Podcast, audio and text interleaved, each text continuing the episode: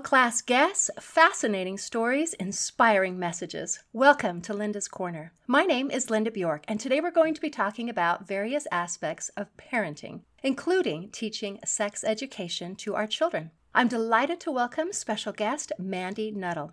Mandy was a collegiate volleyball player and volleyball coach. She taught high school health is a mother of five children and the author of the Birthday Suit book, yearly guides to easily teach children ages 1 to 9 about their body and sex and more.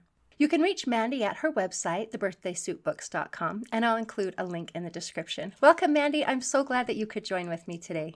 Thank you. Thank you so much for having me. I am so excited to be talking about this. And before we get into the books, I would love to hear a little bit more about your story and a little bit about parenting because you have five children, but I know they did not come easily. I read no. through your bio that you had five miscarriages, that you've had four D&Cs, that you have had lots and lots of experiences and lots of issues. And also that after the birth of your twins, then you created the your photography project. I forgot what it was called. Um, my beauty campaign. My beauty campaign to help women to feel beautiful. So there's a lot about about loving our bodies, accepting our bodies, being able to um, appreciate changes in things. So I would love to just start with with your story. So tell me yeah, about absolutely becoming a mom. So I I was an athlete growing up. I was a volleyball player, and I, I went and played um, at BYU. Actually, I played volleyball there, and was always very um, in awe of what our bodies are capable of.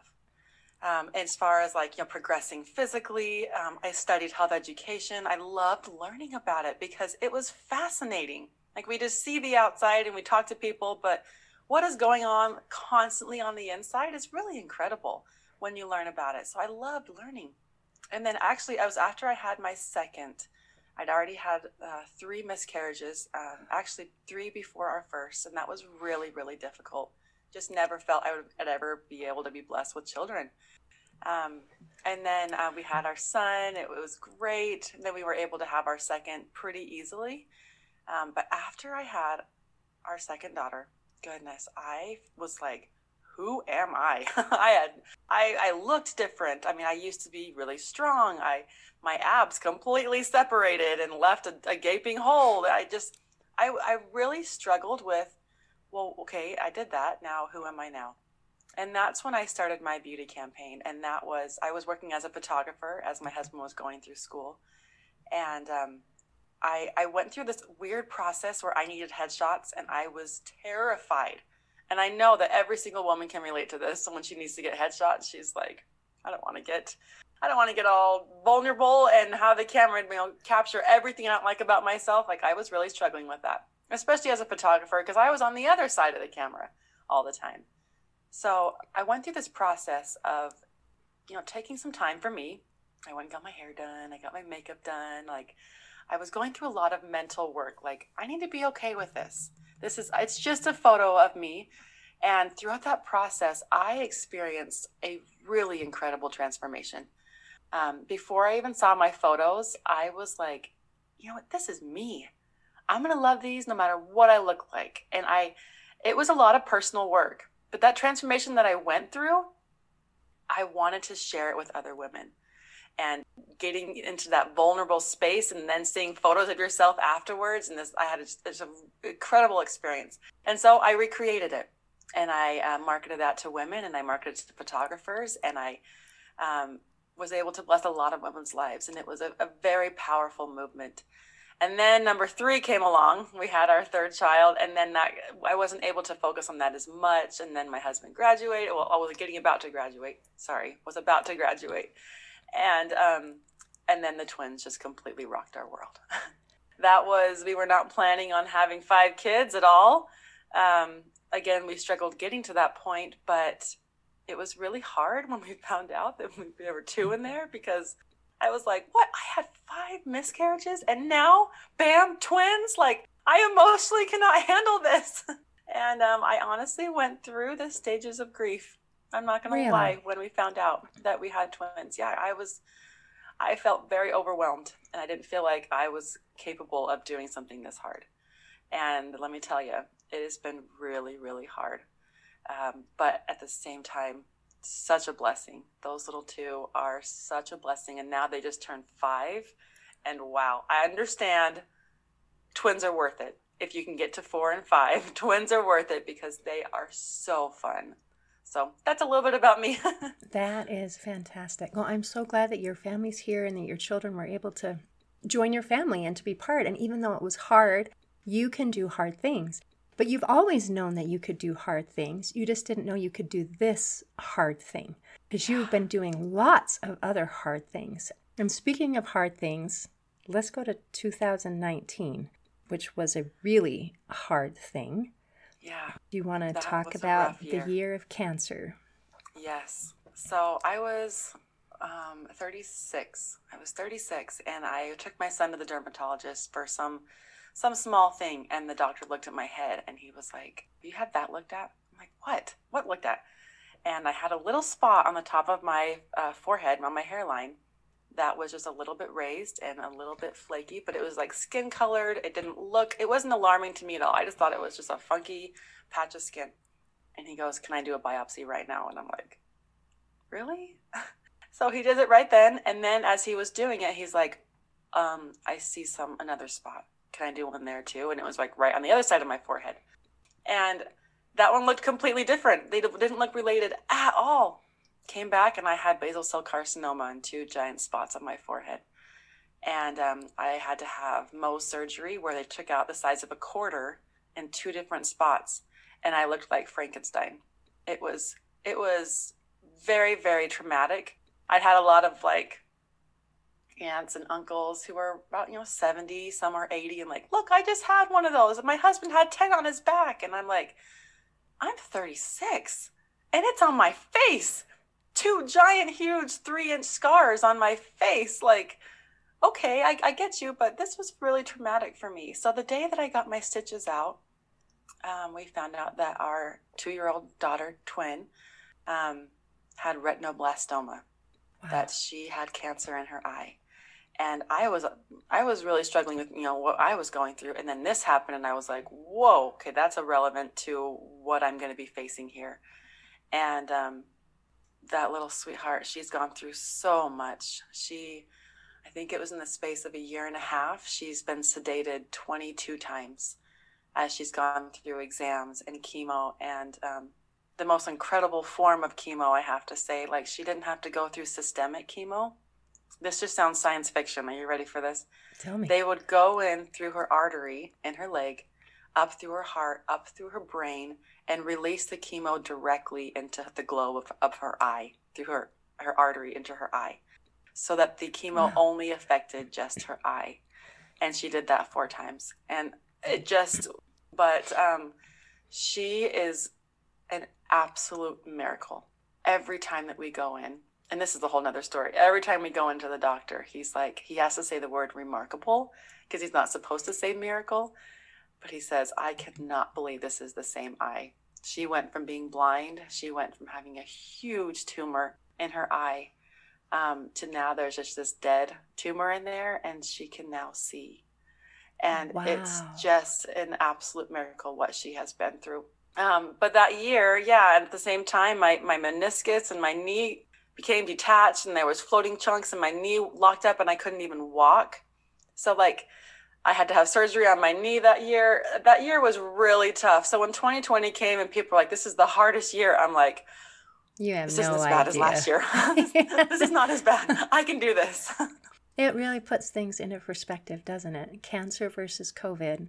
Um, yeah. It it makes things very. I don't know. It, yeah, it puts things in, perspective. a child. Cancer in a child is really yes perspective. I, I have a sign behind me that we have all over our home since then is every day is a gift. Every day that we have is truly a gift. That's we, we definitely believe that. And she's cancer free everything is okay? They can't say that. We go in every three months and we have to check for many many more years until the rest of her life. Yeah we have to constantly check for new growth. Wow. Okay that's huge. Well i'm yeah. glad that she is okay this day, this this day, this day, today. this beautiful yeah. gift of today. I'm glad she's okay. Thank you. Wow. Okay, well, let's go now into your books. of the Birthday Suit series. We've been talking about lots of hard things. You've dealt with lots of hard things. One hard part of being a parent is being able to teach our children the things that they need to know. And one of the aspects that they need to be able to understand is about their bodies and about sex. And it's really important that parents have the opportunity to be the one to, to begin with that teaching. Now, you taught high school um, health, right? Is that how you kind of got the idea that maybe maybe high school is is too late. We need to talk about this a little bit sooner. What what made you decide that this was something that needed needed to take place? Yeah, um, yeah, I did. I taught high school health and I loved it, but I had no idea so many of them were clueless. Like honestly, there were many kids who thought, you know, had boys had no idea girls had three openings to her body between her legs. Um, Boys even thought they had bones in their penis. Like simple, simple anatomical concepts, these kids were, were completely unaware. Um, some of them were, but most of them were not. Now I'm going to put you on the spot here. Let me ask you a question. First of all, I interviewed 126 parents through the process of writing this book, and I'm going to ask you a question.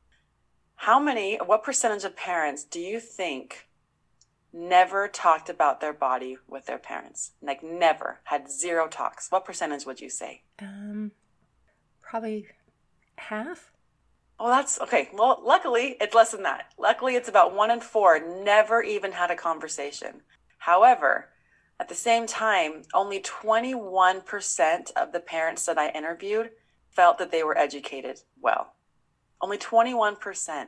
And that's just devastating that we are not, I mean, the generation before us did not teach our kids about their bodies. It just breaks my heart. So I saw this need.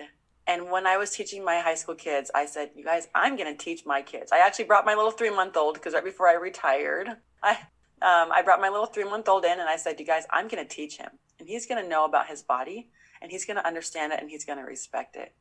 And so I was very adamant from the very beginning that I was going to educate them. And as I was doing it over the years, I'd had friends ask, like, you always seem so excited about teaching this. Like, how are you excited? What are you going to say? How do I do this? And I was asked that many times. And so I'm like, you know what? I need to help some parents out. I am going to write a book on how to do this. And so this, I've had this idea for years and years. And I'm finally been able to do it now that the twins are a little bit older. But the Birthday Suit Book One, um, for ages one through nine, is just an incredible resource for parents, like an entire curriculum, a lesson plan to make it so easy. Say this, do this, do this activity. Like the whole thing is completely laid out. There's no prep work.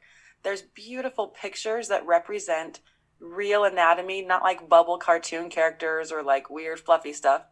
It's just real and it's done in a in a very simple, simple way so that children can learn to respect and understand their bodies and the parents can feel confident to actually do it. That is huge. And this is book one. There's book two that's coming out, or maybe already yeah. is out by now for for the older the older kids. For ages 10 through 18. Yeah, that'll be in a few more months, most likely at the very, very beginning of 2022. Um, but book one is lessons one through nine. The first lesson is for parents uh, to help prep the parents for what's going to happen because we're not going to be teaching our one year olds about their body, not yet. But you know, two through nine is an, is like a sit down lesson. We have our birthday suit talk with our kids every year, so we have a reminder, like a birthday. It's a pretty big reminder for a parent that it's time to have that year's birthday suit talk. So it just helps them stay on track, uh, helps them stay consistent, and uh, have that quality one on one time talk with their kids every year. And I think once you start a dialogue and it's not a scary thing. I think kids often respond to the way that their parents behave as much as the words that they say. If it's, ah, I'm terrified and I don't want to talk about this, then kids think, oh, this is scary, this is bad, this is something that if I want to learn anything, don't go to mom because she will freak out. I need to go talk to my friend who's six or whatever. Exactly. Because exactly. they're not going to freak out on me. They're going to be able to just be calm and, and just say whatever it is that they think, which is probably wrong, but yeah. at least they're not scared when they're doing it. Oh, they're so uneducated. And you might think, oh, I, you know, maybe my kids, they probably know. If you have, to, if you ever even wonder, do they know? You need to go and teach your child right now. like, if you're ever wondering, like, I wonder how much they know or what have they been taught, like, this is your job. This is our job as parents. This is not our friends or a social media app or or who knows who else. That's not their job to teach your child. That's yours. So, um, as a as a teacher, I have I have many stories. Can I share a funny story? Oh, I love funny stories. Show how these kids really were clueless. So I had one kid, and he was very um, affectionate with his girlfriend. To you know, to make that sound very watered down, they would always make out in front of my class. That was like their place, and they were extremely physical. So I knew this kid um, was probably behind closed doors, much more physical with his girlfriend, but he always had very interesting questions in class, especially in the sex ed unit. And there was one time we were talking about ovulation and how once a month a girl releases an egg. Well, I saw him back there and his you could just see the wheels turning and he just like slowly started raising his hand and he looked so confused. And so I call on him and I'm like, this is gonna be good. What's he gonna say? And he goes, Okay, so a girl releases an egg, you know, just one once a month. Is that is that like a chicken? I'm like, oh my gosh, this kid, this kid honestly thought that his girlfriend squats down once a month and lays an egg. Like, there's, I mean, there's just things like that that we really should know and understand about our bodies, especially, you know, males should understand about females so they can respect what we go through even more and, you know, and have, you know, that admiration for us. Cause yeah, was, we do a lot of hard work here.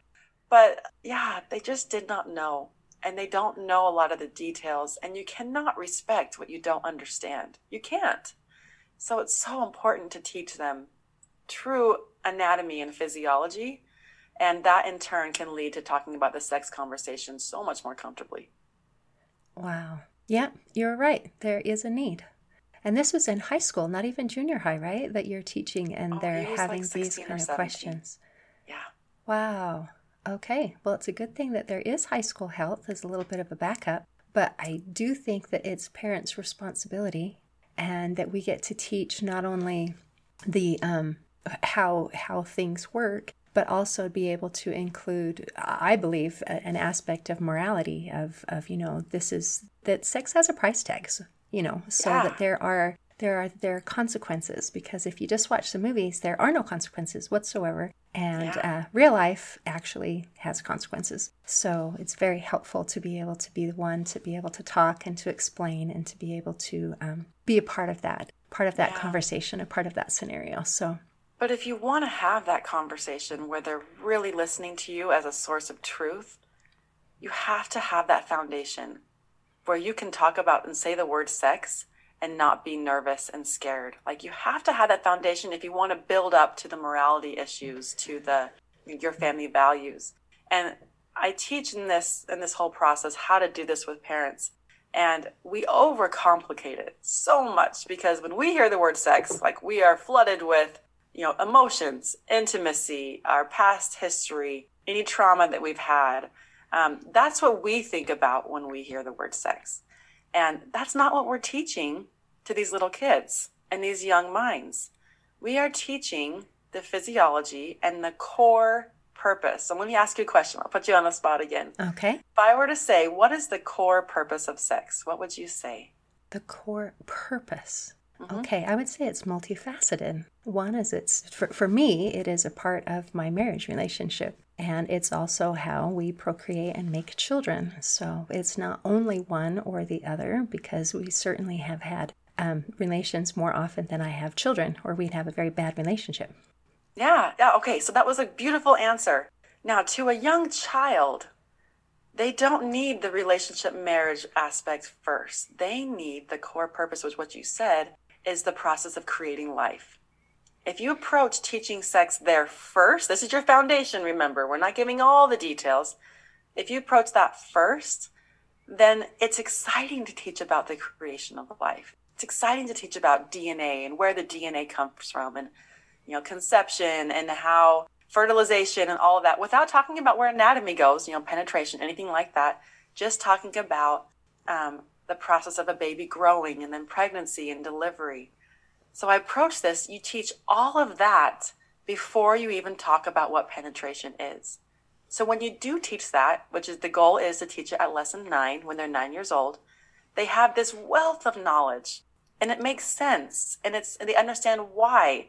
Because if you just start with oh the penis goes in the vagina and that's sex like no they, they don't understand why. It seems awkward like this is really weird and then it leads to other things like experimenting and and things like that but it's all about just working with the core and then as they get older then you can start adding things into when it's appropriate um, the morality issues. What are our family values? What do we expect of you? You know things like that. That's excellent. I think most uh, if you're reading a book or, or following a, a, guideline that is exactly where they would begin is that uh, again if we're if we're learning from the movies or from whatever that's not where it begins. So no. it depends no. on on your your focus of, of where it is you want to start. So yeah Excellent. Well, that's wonderful. Well, I appreciate people who come put the effort into creating a guide to make it easy because this is a challenging topic for a lot of people. Because, like you mentioned, as we're talking about parents who haven't been really taught, we usually um, we teach what we've been taught, and if there has to be a change in what we teach versus what we were taught, it's very helpful to have someone be able to step in and say, here's a guidebook, here's something that you can do to read and talk about this and to work through this. So, thank you yeah. for this resource that you've provided. Yeah, absolutely. When when I was searching for things that I wanted to use before I had this idea to teach my kids, there was there I mean there are some great resources out there. A lot of them is like, here's a huge bundle of resources. Now sort through it, take what you need, organize your thoughts. And I, I still it wasn't simple and so what I've tried to do is to create, first of all, something that is um, basic and not bias. Um, doesn't have too much information, you know, teaching someone else's ideas, but it just has the facts.